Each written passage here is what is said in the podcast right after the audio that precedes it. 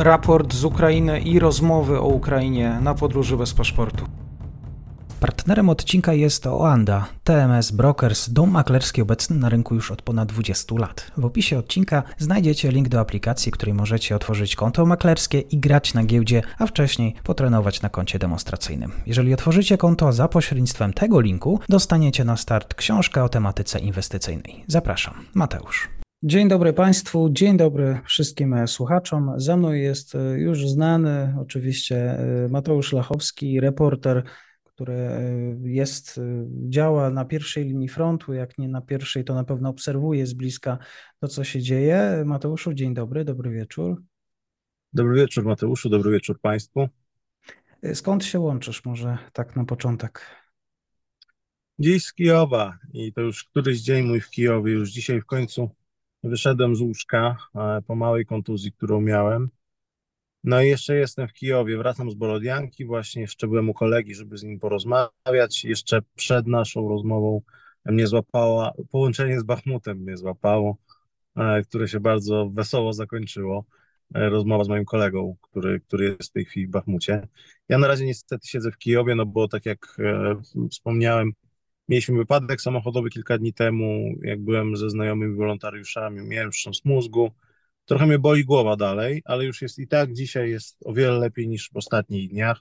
Wczoraj był jakiś taki mały kryzys, naprawdę ciężko było, spałem cały dzień, ciężko było cokolwiek zrobić. No ale jak tylko dojdę do siebie, to będę chciał wrócić na wschód, bo wiele się dzieje.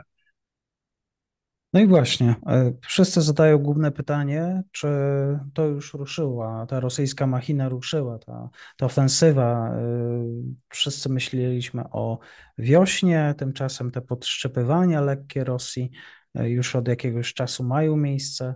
Twoje spojrzenie na to, co się dzieje. Czy ja bym nie powiedział, że ruszyła ofensywa, ale ruszyły przygotowania do niej, to znaczy rozpoczęła się operacja ściągania ukraińskich sił, przede wszystkim do Donbasu, tych sił oddziałów elitarnych, żeby łatać front. Rosjanie ewidentnie rzucili spore siły, żeby wesprzeć swoje oddziały właśnie na wschodzie, w obwodzie donieckim przede wszystkim i na granicy obwodu ługańskiego i charkowskiego. I tam właściwie na całej linii frontu atakują. Najbardziej intensywnie i szaleńczo robią to oczywiście w okolicach Bachmutu, o którym tutaj już tyle razy wszyscy mówiliśmy, ale także na północ bardziej, w okolicach Siwierska i na południe w okolicach Wuhłedaru. Mówiłem o tej rozmowie z tym moim kolegą i pomijając to, że miło się skończyła ta rozmowa, to nasza konstatacja w trakcie była bardzo negatywna, to znaczy zaczęliśmy wymieniać elitarne brygady ukraińskie, jakie znamy i okazało się, że większość tych, które znamy, jest w tej chwili w boju w Donbasie, bo rozmawiałem z nim między innymi o tym, co z rezerwami, bo wiem, że te rezerwy są, wiem, że Ukraińcy ich nie używają, ale potem zaczęliśmy rozmawiać i tak z tych brygad najlepszych, które znam, rzeczywiście większość jest w tej chwili już użyta do walki w Donbasie, więc to też nie napawa jakimś super optymizmem. Na razie te brygady oczywiście się bronią, w wielu miejscach Rosjanie się posuwają do przodu, ale zasadniczo na głównych kierunkach Ukraińcy się bronią i trzymają swoje pozycje. To też warto zauważyć, że mówimy od kilku dni właściwie od tego ataku na Soledar, od zdobycia Soledaru, czyli od początku stycznia, już miesiąc, o tym, że Rosjanie odzyskali inicjatywę, że mają wielkie siły zgromadzone, że ich używają, że jeszcze czeka nas jeszcze ta ofensywa, że to jest prawdopodobnie początek, żeby zmusić Ukraińców do zużycia swoich rezerw, żeby później móc uderzyć na już trochę zmęczonego wroga. No ale na razie się to Rosjanom nie udaje. To te główne oddziały bronią cały czas linii. Nie obserwujemy czegoś takiego, żeby front gdzieś pękł, żeby doszło do czegoś takiego, że nagle front pękł i trzeba łatać. Wycofują się oddziały ukraińskie, ale raczej zazwyczaj w zorganizowany sposób. Zdarzają się przypadki, ja miałem taką też sytuację rozmowy właśnie ostatnio ze swoim kolegą z innej brygady, też zmechanizowanej, który walczył pod Krasną Chorą. No i tam z kolei rzeczywiście zdarzyły się przypadki otoczenia mniejszych oddziałów ukraińskich, ale one wychodziły z tych okrążeń. Oczywiście olbrzymie straty tam ponoszą Ukraińcy, Rosjanie również. Różna też taktyka jest Rosjan tam i różne oddziały tam walczą, bo dalej zdarzają się tam Wagnerowcy, no ale walczą też oddziały spadochronowe, powietrzno-desantowe, WDW, a także lepsze brygady kontraktowe rosyjskie, no to zmobilizowani oczywiście też, ale oni raczej, tak jak skazańcy Wagnerowcy, są używani jako mięso armatnie. Mhm. I to jest tak, że rzeczywiście Rosjanie uczą się na błędach, przez te miesiące zmienia się też ich możliwości, sztuka walki, jakie decyzje podejmują. Ja nie walczę z Rosjanami, więc nie mogę powiedzieć tego jednoznacznie, ale opierając się na tym, co mówią Ukraińcy, tak, zdecydowanie, żołnierze ukraińscy mówią o tym, że trudniej im się teraz walczy z Rosjanami, zwłaszcza w Donbasie, że to jest inny przeciwnik, że ten przeciwnik jest lepiej przygotowany, lepiej uzbrojony bardzo często. Oczywiście pewnie często ma gorsze czołgi niż miał wcześniej, ale jeśli chodzi o takie walki miejskie, jak rozmawiałem z żołnierzami, no to oni mówili jednak, że po pierwsze mają drony, po drugie mają wyposażenie. Tak, słyszy się różne historie i to takich źródeł wiarygodnych, więc mogę je powtórzyć. Słyszałem od chłopaków z 93. jeszcze w listopadzie, w grudniu historię o wysyłaniu skazańców po prostu z latarkami. Później to się potwierdziło, że z czołówkami szli w innym miejscu, z zupełnie innego źródła taką informację. Teraz słyszałem o 30. Zmechanizowanej, o tym, że pod Krasną Chorą Rosjanie potrafili wysyłać pierwszą linię, po prostu taki pierwszy rzut, który atakował i żołnierze nie mieli hełmów i kamizelek, tylko atakowali z karabinami. To prawdopodobnie byli Wagnerowcy, skazańcy. No ale potem już szły oddziały dobrze wyposażone, tak jak mówili, z dronami, z termowizorami, w nocy pracowali, atakowali w nocy, było ich bardzo wielu. Zaskakujące są te falowe ataki, to znaczy może falowe to jest złe określenie, po prostu, że po jednym ataku następuje kolejny i kolejny i kolejny. Obrońcy nie mają chwili na wytchnienie, z różnych stron starają się Rosjanie atakować, często małymi grupami, to jest taktyka wagnerowska przede wszystkim, z tego co przynajmniej wiem. No i to rzeczywiście robi kłopot dla Ukraińców. No i na pewno to, co mówimy od początku tej wojny, to znaczy przewaga w ilości artylerii, niestety, ale też przez to, że wykorzystują bardziej drony teraz Rosjanie, to i artyleria się zniszczenie i ta artyleria rzeczywiście no, cały czas kryje obrońców. Do tego ta artyleria jednak po prostu jest dobrze już teraz lepiej niż kiedyś, już lepiej wcelowana w te miejsca, które ma ostrzeliwać właśnie dzięki dronom. Więc myślę, że zdecydowanie Rosjanie wyciągnęli wnioski. Zobaczymy jak bardzo w najbliższym czasie, jak już takie właściwe uderzenia w tej ofensywie się rozpoczną. Tak jak mówię, ta operacja już się prawdopodobnie rozpoczęła, bo widzimy intensywność walk i inicjatywę rosyjską na całym froncie na wschodzie. Natomiast nie jest to jeszcze główne uderzenie, to jest pierwszy etap. Wiele osób o tym mówi, że chodzi o to, żeby sprawdzić, gdzie najsłabsze są siły ukraińskie, a także zmusić Ukraińców do użycia większych sił w konkretnych miejscach, do rzucenia rezerw, żeby te rezerwy no, nie mogły być w pogotowiu i nie mogły po prostu zadziałać, kiedy Rosjanie przeprowadzą już kolejne większe uderzenie. Czego właściwie dzisiaj potrzebują najbardziej Ukraińcy? Dyskutujemy wszyscy oczywiście o czołgach, o sprzęcie, o dyplomacji, politycy rozmawiają ze sobą, ale z Twoich rozmów jaka jest odpowiedź na to pytanie? Minister obrony Ukrainy, możliwe, że już niedługo nim pozostanie ministrem sprawiedliwości, takie są plotki, ale jeszcze minister obrony Ukrainy. Kilka dni temu, kiedy byłem na konferencji po spotkaniu z polskim ministrem obrony Mariuszem Błaszczakiem, powiedział, że Ukraińcom w tej chwili do obrony najbardziej potrzeba no, środków, które pozwolą im razić głębokie zaplecze rosyjskie. I tutaj mówił przede wszystkim o rakietach, bądź bombach szybujących, które dadzą im zasięg przynajmniej 150 km albo 300, bo tutaj nawiązywał do też już słynnego, tutaj odmienianego, wiele razy wymienianego przez Ukraińców systemu ATACMS do wyrzutni HIMARS. No, na razie Ukraińcy mają systemy rakietowe GMLRS, które mają 70 km zasięgu. Teraz dostali bomby szybujące, które mają 150 km zasięgu. No to już coś zmienia, ale gdyby dostali no, pociski rakietowe, które mogłyby razić cele 300 km, na odległość 300 km, na pewno to by im bardzo pomogło. To jest ważne, bo wtedy można by było te skoncentrowane oddziały rosyjskie atakować głęboko za frontem albo w momencie, kiedy się koncentrują. No to jest chyba doktryna NATO, z tego co wiem, że najlepiej jest zaatakować wroga, też dlatego my kupujemy tyle wyrzutni HIMARS, żeby móc atakować wroga, zanim on wejdzie w zwarcie, zanim on przystąpi do uderzenia właściwego. Najlepiej jeszcze w momencie koncentracji. I też druga rzecz, mogliby wtedy Ukraińcy robić to, co tak dobrze im wychodziło w lipcu i sierpniu, czyli niszczyć logistykę rosyjską. I to jest kolejny sposób prowadzenia wojny na Zachodzie, kolejna natowska doktryna, że tak powiem, czy część natowskiej doktryny prowadzenia wojny, to znaczy niszczyć logistykę tak, żeby wojska nie mogły atakować, żeby nie mogły rozwijać ataku.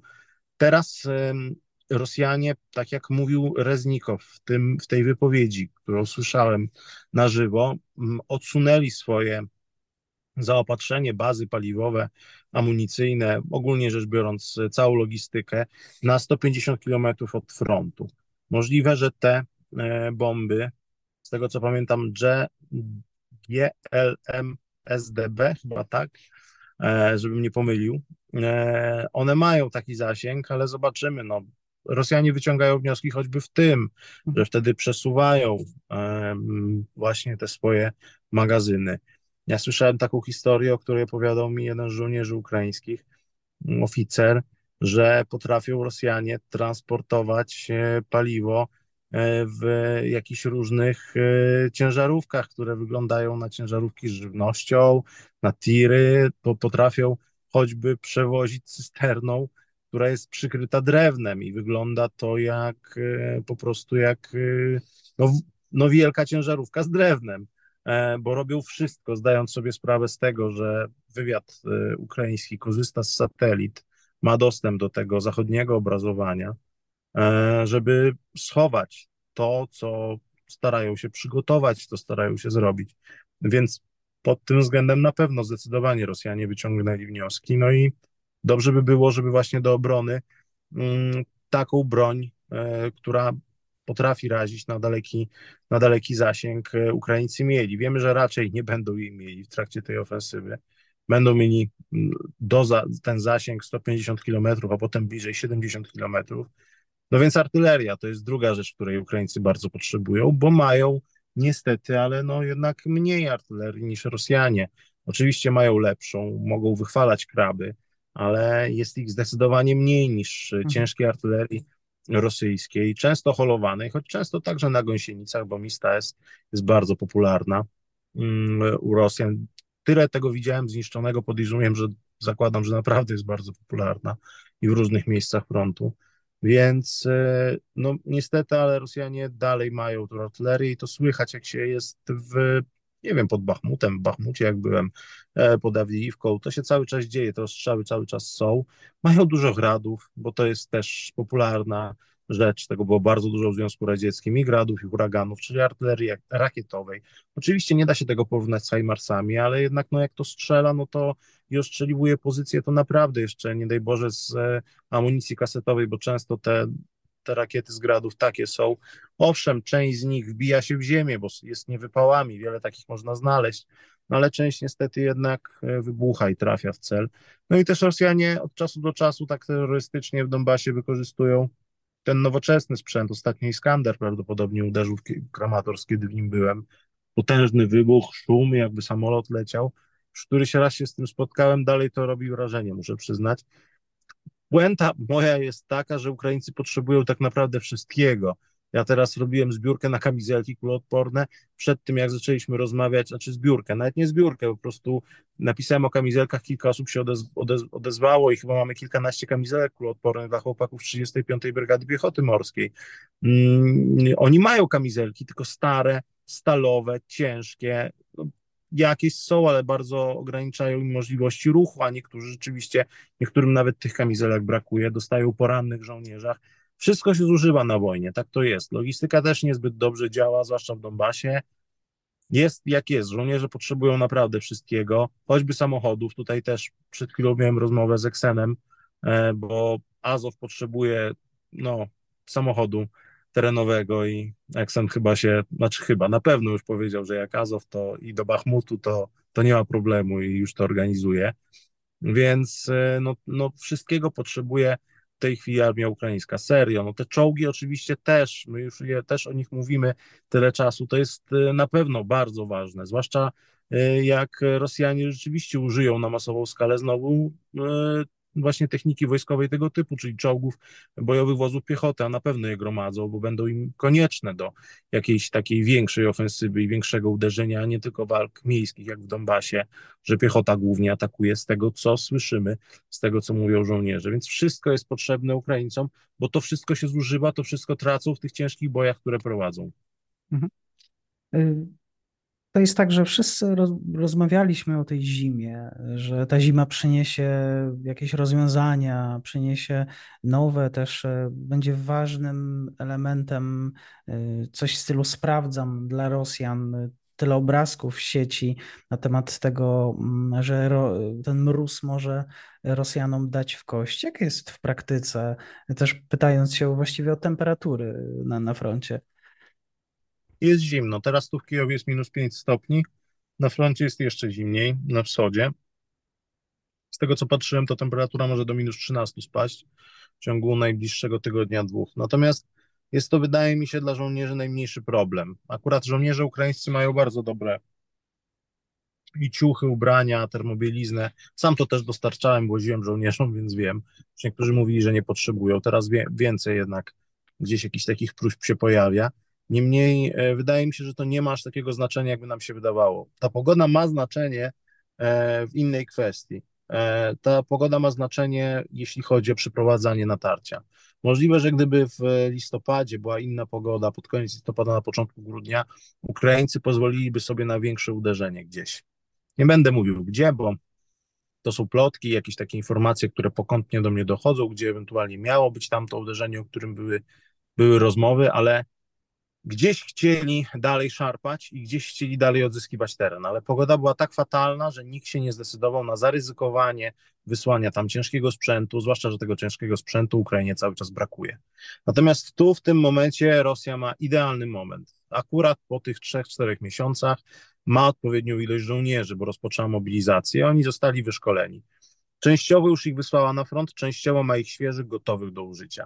Sprzęt mają, część oddziałów kadrowych, których użyli pod Chersoniem, wycofali w zorganizowany sposób i teraz używają ich właśnie tam w Donbasie, albo jeszcze czekają z ich użyciem, uzupełniają je mobilizowanymi, więc też trzeba im oddać, że przeprowadzili ten odwrót w zorganizowany sposób, nie ponieśli strat. To była mądra decyzja i to trzeba, choćby dlatego Rosjanie, wydaje się, że się ogarnęli, mówiąc kolokwialnie, i wyciągnęli wnioski, że wycofali się z tego Chersonia, teraz niszczą miasto. Więc wydaje mi się, że historia nam pokazuje, II wojna światowa nam pokazuje, oczywiście jest inne nasycenie siłą żywą w tym konflikcie, ale jednak to jest pierwszy tak duży konflikt na taką skalę w Europie od czasów II wojny światowej, więc chyba II wojna światowa jest dobrym odnośnikiem. Największe ofensywy, jak wiesz, Mateuszu, były robione w zimie i w lecie. Zawsze tak było. Największe ofensywy i niemieckie, i radzieckie na froncie wschodnim były wtedy robione. I mamy zimę, więc możemy się spodziewać, że będzie jakieś uderzenie. Jest też sporo analogii, jak patrzę na to, co się ostatnio wydarzyło w Wołgogradzie, który na jeden dzień stał się Stalingradem, ale już może sobie odpuszczę to, po prostu Władimir Putin odsłaniający portret Stalina, to jest dla mnie podsumowanie wszystkiego, jeśli chodzi o współczesną Rosję. Co mogę powiedzieć? Mogę jeszcze tylko powiedzieć, że wydaje się, że takie rzeczy jak to, że rosyjskim żołnierzom odmarzają kończyny na przykład, albo jest im zimno, to nie stanowi to nie ma znaczenia dla rosyjskich oficerów, dowódców. Ważne jest to, żeby się posuwać do przodu. Najpierw idzie mięso, potem idą oddziały lepsze. I to na razie niestety przynosi skutek w Donbasie. Oni sobie znaleźli jakąś taką taktykę, technikę walki w mieście i ona tak wygląda. Aczkolwiek, i tutaj trzeba podkreślić, ta taktyka dobrze działa przede wszystkim na żołnierzy, którzy są też świeżo uzupełnieni, jeśli chodzi o stronę ukraińską. Są oddziały, brygady elitarne, takie jak 93. Zmechanizowana, czy ta azowska nowa powstała szturmowa brygada, czy 72. na południu pod Wuhłedarem, które jakoś radzą sobie z tym naporem rosyjskich żołnierzy w taki sposób robionych. Ta rozmowa, którą miałem przed naszym łączeniem, skończyła się w taki sposób, że Petro powiedział mi: wszystko jest okej, wszystko ok, idę spać, bo od rana będziemy musieli znowu ich tam odpierać. Także spokojnej nocy w Kijowie, odpoczywaj i dobranoc. Jakby morale, mimo tego, że chłopaki zostali 2 tygodnie temu rzuceni do Bachmutu, wszyscy o tym wiedzą, bo filmiki wyciekły, więc mogę o tym mówić, morale jest doskonałe. Tutaj jeśli chodzi o żołnierzy, którzy teraz walczą w Bachmucie, pewnie jest trochę gorzej pod Bachmutem, ale w samym Bachmucie, no walczą takie 2 brygady, że to no Ukraina albo śmierć. No właśnie sytuacja w Bachmucie ciekawi nas wszystkich. Też oczywiście ważne są te wzgórza, ukształtowanie terenu. Co wiemy na temat tego starcia z siłami rosyjskimi? Same miasto jest bronione właśnie przez oddziały 93. Zmechanizowanej Brygady i 3. Szturmowej Brygady Azowa, utworzonej niedawno. Możemy o tym mówić, bo już jest bardzo dużo filmików, które wyciekły. Te dwie brygady bronią samego miasta. Na północy walczy jeszcze 30. Zmechanizowana i ona bardzo ciężkie boje toczy w okolicach Krasnej Chory i tam naprawdę nacierają Rosjanie. No, ostatnie, te 2 dni ostatnie to były bardzo ciężkie boje dla tych żołnierzy. W samym mieście, jeszcze już skończę miasto, w samym mieście Ukraińcy powoli tak opóźniająco cofają się do rzeki Bachmutówki i prawdopodobnie na rzece Bachmutówce ustanowią swoją taką podstawową linię obrony, ale tak jak mówię, cofnęli się trochę Ukraińcy w mieście, ale ta sytuacja jest tam stabilna. Moje rozmowy z żołnierzami stamtąd, sam też mój pobyt parę dni temu w Bachmucie pokazują, że no, poza tym, że ten ostrzał wydaje się jeszcze bardziej intensywniejszy, jeszcze bardziej zaciekły. W wyniku tego ostrzału między innymi zginęło wielu wolontariuszy ostatnio. Amerykanin, Kanadyjczyk, kilka osób. Ponad 10 osób, o których słyszałem albo które sam poznałem, zginęło w Bachmucie w trakcie dowożenia pomocy humanitarnej. Rosjanie już teraz w ogóle są tak zaciekli i okrutni, że strzelają do wszystkiego, co wjeżdża i co się rusza, co widzą na dronach. Ładują artylerią we wszystko, dosłownie. Jeżeli ktoś się niestety no nieporadnie w jakiś sposób znajdzie bliżej rzeki, ginie. Tak było między innymi z panem Peterem Reedem, byłym żołnierzem amerykańskim, który też wiele dobrych rzeczy tutaj w Ukrainie zrobił, niestety, ale wjechali w miejsce, które zostało ostrzelane i on zginął. Kilka osób zostało rannych, więc i kilku innych wolontariuszy również niestety zginęło. Już całe miasto jest ostrzeliwane i droga na Czasów Jar też bywa ostrzeliwana. To jest ta droga, którą Ukraińcy dowożą logistykę, ale także zaopatrzenie i także się prawdopodobnie, jeżeli będą opuszczali Bachmut, będą musieli nią wycofać. 2 inne drogi są pod kontrolą ogniową rosyjską. To jest droga przez Konstantynówkę i droga z północy ze Słowiańska. Ta droga w ogóle jest już nie do użycia, bo już częściej prawdopodobnie Rosjanie w ogóle przejęli. No i tam trwają teraz najcięższe walki, na północ od Bachmutu, no bo liczą Rosjanie, że otoczą Bachmut. Ja mam też taką małą swoją teorię, że Ukraińcy trochę zagrali na nosie Rosjanom i wysłali do Bachmutu 3. Brygadę Szturmową, Azowa, świeżo utworzoną i trochę to jest taka zabawa z płachtą na byka, to znaczy jak Rosjanie słyszą słowo Azow, to dostają białej gorączki.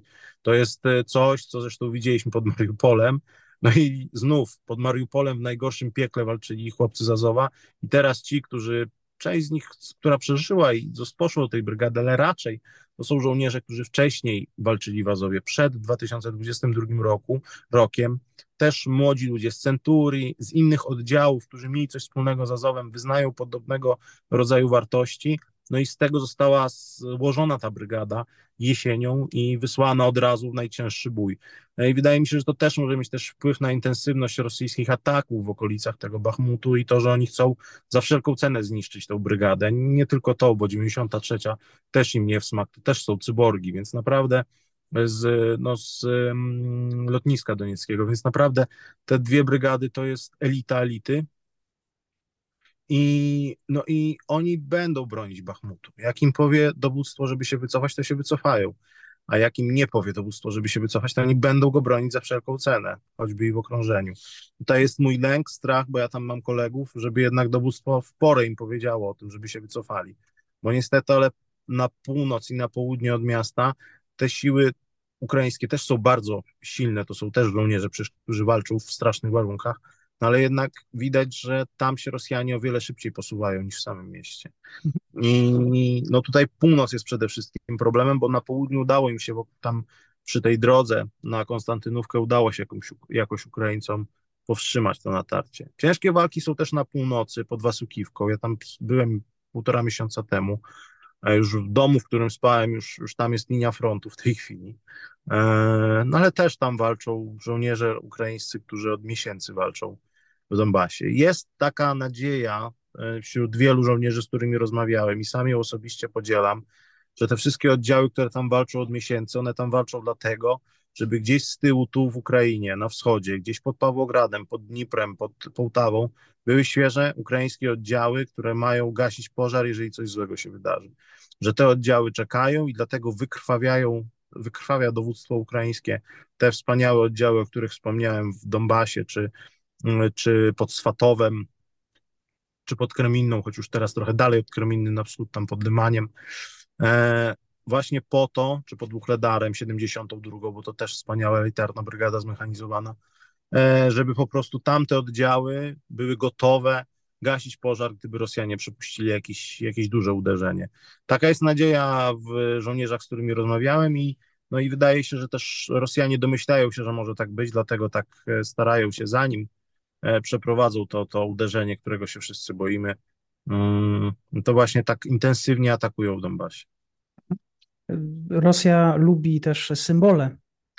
24 tak. lutego, z 19 dni jest jakieś komentarze wśród Ukraińców, może jakiś strach swego rodzaju? Strach to może nie, ale takie dokładnie to, co powiedziałeś. Rosja lubi symbole.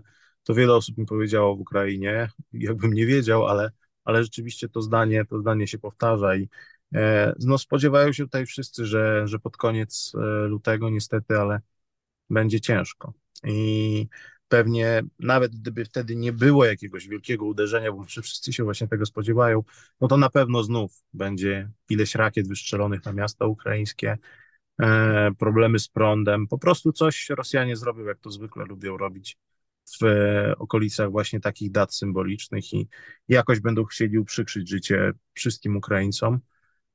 Wydaje mi się, że już wcześniej może dojść do jakiegoś większego uderzenia też ze względu na tą pogodę, ale zobaczymy. No tutaj ja nie lubię tak wróżyć z fusów. Na pewno najbliższe tygodnie będą bardzo ciężkie dla Ukraińców i trudno mi powiedzieć, gdzie to uderzenie, o którym mówimy, nastąpi.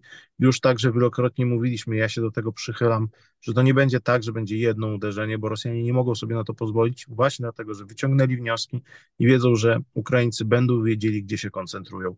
Oni uderzą w kilku miejscach i dopiero po kilku dniach albo po 1 dniu, 2 zobaczymy, gdzie tak naprawdę jest główny cel, po prostu widząc po tym, jak rozwija się to natarcie rosyjskie. Ja mam takie zdanie. Wiemy, że 30 000 żołnierzy zgromadzili na południu, w okolicach, no powiedzmy, że Mariupola, tam prawdopodobnie celem znów będzie Wuhłedar i kurachowe ataku. Te ataki na Wuhłedar całkowicie im nie wychodzą, no ale szarpią i może w końcu uda im się przełamać ukraińskie linie. Miejmy nadzieję, że nie. Na pewno będą próbowali od Bachmutu. Niektórzy mówią także o Charkowie. Dziś Charków znów został ostrzelany. To co też coś pokazuje, mam wrażenie, że ten Charków dalej jest męczony tymi ostrzałami raz na jakiś czas. To wszystko, co mówię, no to jest wschód Ukrainy i mam nadzieję, że tak pozostanie. Mam nadzieję, że Kijów będzie spokojniejszy też dlatego, że jak się patrzy na to miasto teraz przymusowo, ale jednak 3 dni w nim już spędziłem, no to widzę, że tutaj wróciła normalność i dobrze by było, żeby tak pozostało. Przynajmniej dla tej części Ukrainy, no bo Ukraina też ma jakieś PKB, też ma jakąś gospodarkę, też ma jakąś ekonomię. Jeżeli znów w całej Ukrainie będzie wojna, to znów to będzie wszystko cierpiało, znów będą uchodźcy, znów będzie to wszystko, więc jakoś liczę na to, że to dalej pozostanie na wschodzie, że może się ta ofensywa nie uda, rosyjska, no ale też trzeba przypomnieć to, co powiedział minister obrony Ukrainy Reznikow, że 500 000 żołnierzy prawdopodobnie Rosja użyje w najbliższych miesiącach do przeprowadzenia tych swoich ataków, tych ofensyw. Może to będzie 350 tysięcy, może pół miliona żołnierzy, no ale to są olbrzymie siły. Jeszcze na zakończenie wspomniałeś o atakach rakietowych, ale chyba niebo Ukrainy jest nieco bezpieczniejsze jeszcze niż w trakcie ostatnich miesięcy. Widzieliśmy obrazki. Jak to wygląda w praktyce? Tak, zdecydowanie tak, zwłaszcza jeśli chodzi o te miasta tutaj. Najbardziej niebezpieczne są miasta, które są w bezpośredniej bliskości albo frontu, albo granicy rosyjskiej. Tutaj niestety Charków ma to nieszczęście, że jest blisko granicy i że raz na jakiś czas Rosjanie mogą go po prostu zaatakować, choćby z systemów S-300, tak jak dzisiaj. Wtedy strzelają po mieście, gdzie spadnie rakieta, tam spadnie, gdzie zniszczy budynki, tam zniszczy, dziś zniszczyli bloki, część uniwersytetu kolejnego ukraińskiego tam.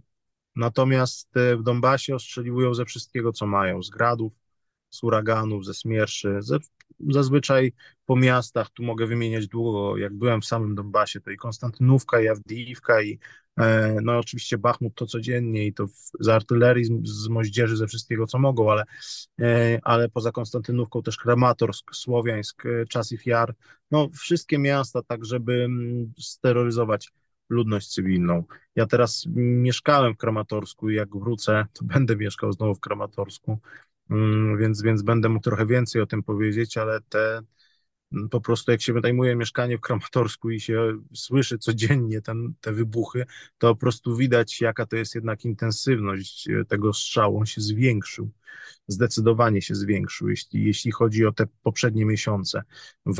Chyba w wakacje było ostatnio też tak intensywnie, wtedy jak Rosjanie jeszcze liczyli na to, że mogą zająć Słowiańsk. To mi się w ogóle wydaje, że to jest jakiś tam jeden z celów tej ewentualnej ofensywy. To będzie jeden z kierunków. Próba wejścia na Słowiańsk od północy i także spod Bachmutu, jeżeli uda im się ten Bachmut zająć. Ale tak jak powiedziałeś, jest bezpieczniej. Przede wszystkim dużą zmianę przyniosły systemy Iris-T. Wiele mówimy złego o Niemcach. Trzeba im oddać, że to jest, no nie powiem, że game changer, ale na takich lokalnych, w takich lokalnych sytuacjach, na przykład pod Bachmutem, z tego co wiem, to Ukraińcy zestrzelili z niego kilka samolotów i kilka helikopterów. Podciągnęli po cichu ten system, rozstawili gdzieś właśnie w okolicach tego frontu, no i zrobili przez 2 czy 3 dni Rosjanom rzeźnię z ich sił powietrznych. Także Rosjanie mniej zaczęli ich używać, bo ja już konkretnie mówiłem, że to jest tak, że Rosjanie raczej nie zapuszczają się głębiej swoimi samolotami, bo wiedzą, że jest spore nasycenie, czy systemami S-300, czy Buk, czy teraz tymi nowoczesnymi Iris-T, czy NASAMS, że gdzieś stoją te baterie, ale na pierwszą linię, no to cały czas jak jeździłem, czy do Soledaru, sam przecież miałem tą przygodę ze wstrząsem mózgu pierwszym, że po prostu ostrzelali całe to miasto, najpierw były ostrzały z gradów, potem były ostrzały artyleryjskie, a potem helikoptery zasiały dzieło zniszczenia i strzelały po prostu po wszystkich budynkach, które już i tak były zniszczone, ale wiedząc, że w piwnicach są żołnierze, to dalej po prostu bombardowali te miejsca z czego mogli. No, tam niestety pracował ukraiński czołg, więc dlatego nam się oberwało w tej piwnicy naszej. I teraz wydaje się, że na pewno znów tego Rosjanie używają, ale Ukraińcy wiedzą, że tak jest, podciągnęli gdzieś bliżej te baterie i zadali im spore straty. Nie wiem jak jest teraz, bo jestem poza Donbasem, ale jak wrócę to się postaram więcej dowiedzieć na ten temat, ale na pewno no to pokazuje jak ważne jest to wsparcie zachodnie, że jedna bateria, 2, 3, one robią różnicę na froncie. Gdyby ich było więcej, no to byłoby jak z HIMARS-ami. Po prostu one naprawdę robiły różnicę, to robiło naprawdę dużą różnicę. Na to Rosjanie nie są przygotowani i kiedy oni tracą taką możliwość właśnie użycia lotnictwa, no to już właśnie na pierwszej linii frontu to już jest dla nich jakiś kłopot. I już większe straty ma piechota i właśnie oddziały zmechanizowane, więc no to jest klucz tej wojny. Jeżeli Ukraina dostanie odpowiednio dużą ilość zachodniego sprzętu, i nie mówię tutaj tylko o czołgach, ale właśnie choćby ta obrona przeciwlotnicza, systemy właśnie PWO, to po prostu to może naprawdę wiele zmienić i to widać tu. Poradzili sobie także Ukraińcy z szachidami, właściwie nie używają już ich Rosjanie, jak używają, to większość jest zestrzeliwana, no więc jest różnica, no wystarczy po prostu dać Ukrainie ten sprzęt, Ukraińcy go wykorzystają. Ja wiem, że to już jest nudne, mówimy to cały czas, ale taka jest prawda. Tak jest. Mateusz Lachowski dzisiaj dla Państwa spotkanie. My się spotkamy późnym wieczorem. Państwo pewnie będą tego odsłuchiwać dnia następnego. Mateuszu, zdrowia przede wszystkim na ten czas dla Ciebie. Dziękuję. Trzeba się kurować, tak. I tak, tak. Ciężko życzyć. Znajdujesz się w miejscu, gdzie bezpiecznie nie jest, ale niech Cię omija to, co najgorsze. Dziękuję Ci za dzisiejsze spotkanie. Dziękuję. Tu w Kijowie jest jeszcze bezpiecznie, a jeszcze tylko powiem, że tutaj leży mój prezent, z którego jestem dumny, który dostałem za dostarczenie chłopakom pomocy, między innymi kamizelek z podpisami. To jest granatnik oczywiście i pokażę, tak, po raz kolejny. Jak jest pusty, to naprawdę widać. To jest bardzo proste, żeby zobaczyć. Jest puściutki i nawet go będzie można przewieźć przez granicę. Więc tak, i powiem więcej, jak dostawałem ten granatnik, to już takim sucharem stała się ta sytuacja z granatnikiem w Polsce. Żołnierze ukraińscy pod Awdijiwką, dając mi to, powiedzieli mi, tylko uważaj, to jest pusty, bo wy tam Polacy to różne rzeczy potraficie zrobić z granatnikami, więc sprawdziliśmy parę razy, jest na pewno pusty. Tak jest. Bezpiecznie i z takim sprzętem, jak zawsze. Mateuszu, bardzo dziękuję. Dziękuję Ci, Mateuszu.